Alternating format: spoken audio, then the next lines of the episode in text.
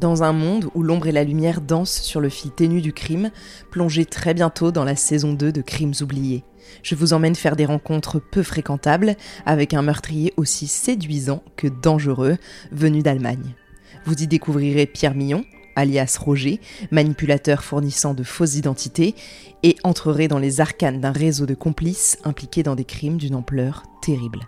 À l'aube de la Seconde Guerre mondiale, joignez-vous à l'enquête sur les lieux de ces sinistres drames, des rues de Paris à la sombre villa Voulzy, dans la banlieue très cossue de la capitale, où le mal se tapit dans l'ombre des murs, mais surtout sous le sol de la cave. L'appât du gain, mais aussi une pulsion du mal inexpliquée, mène cette danse macabre en pleine exposition universelle.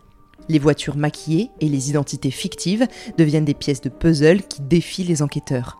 Chaque crime est minutieusement exécuté avec un mode opératoire glaçant. Et derrière tout cela, une question persiste. Pourquoi un truand se transforme-t-il en tueur en série?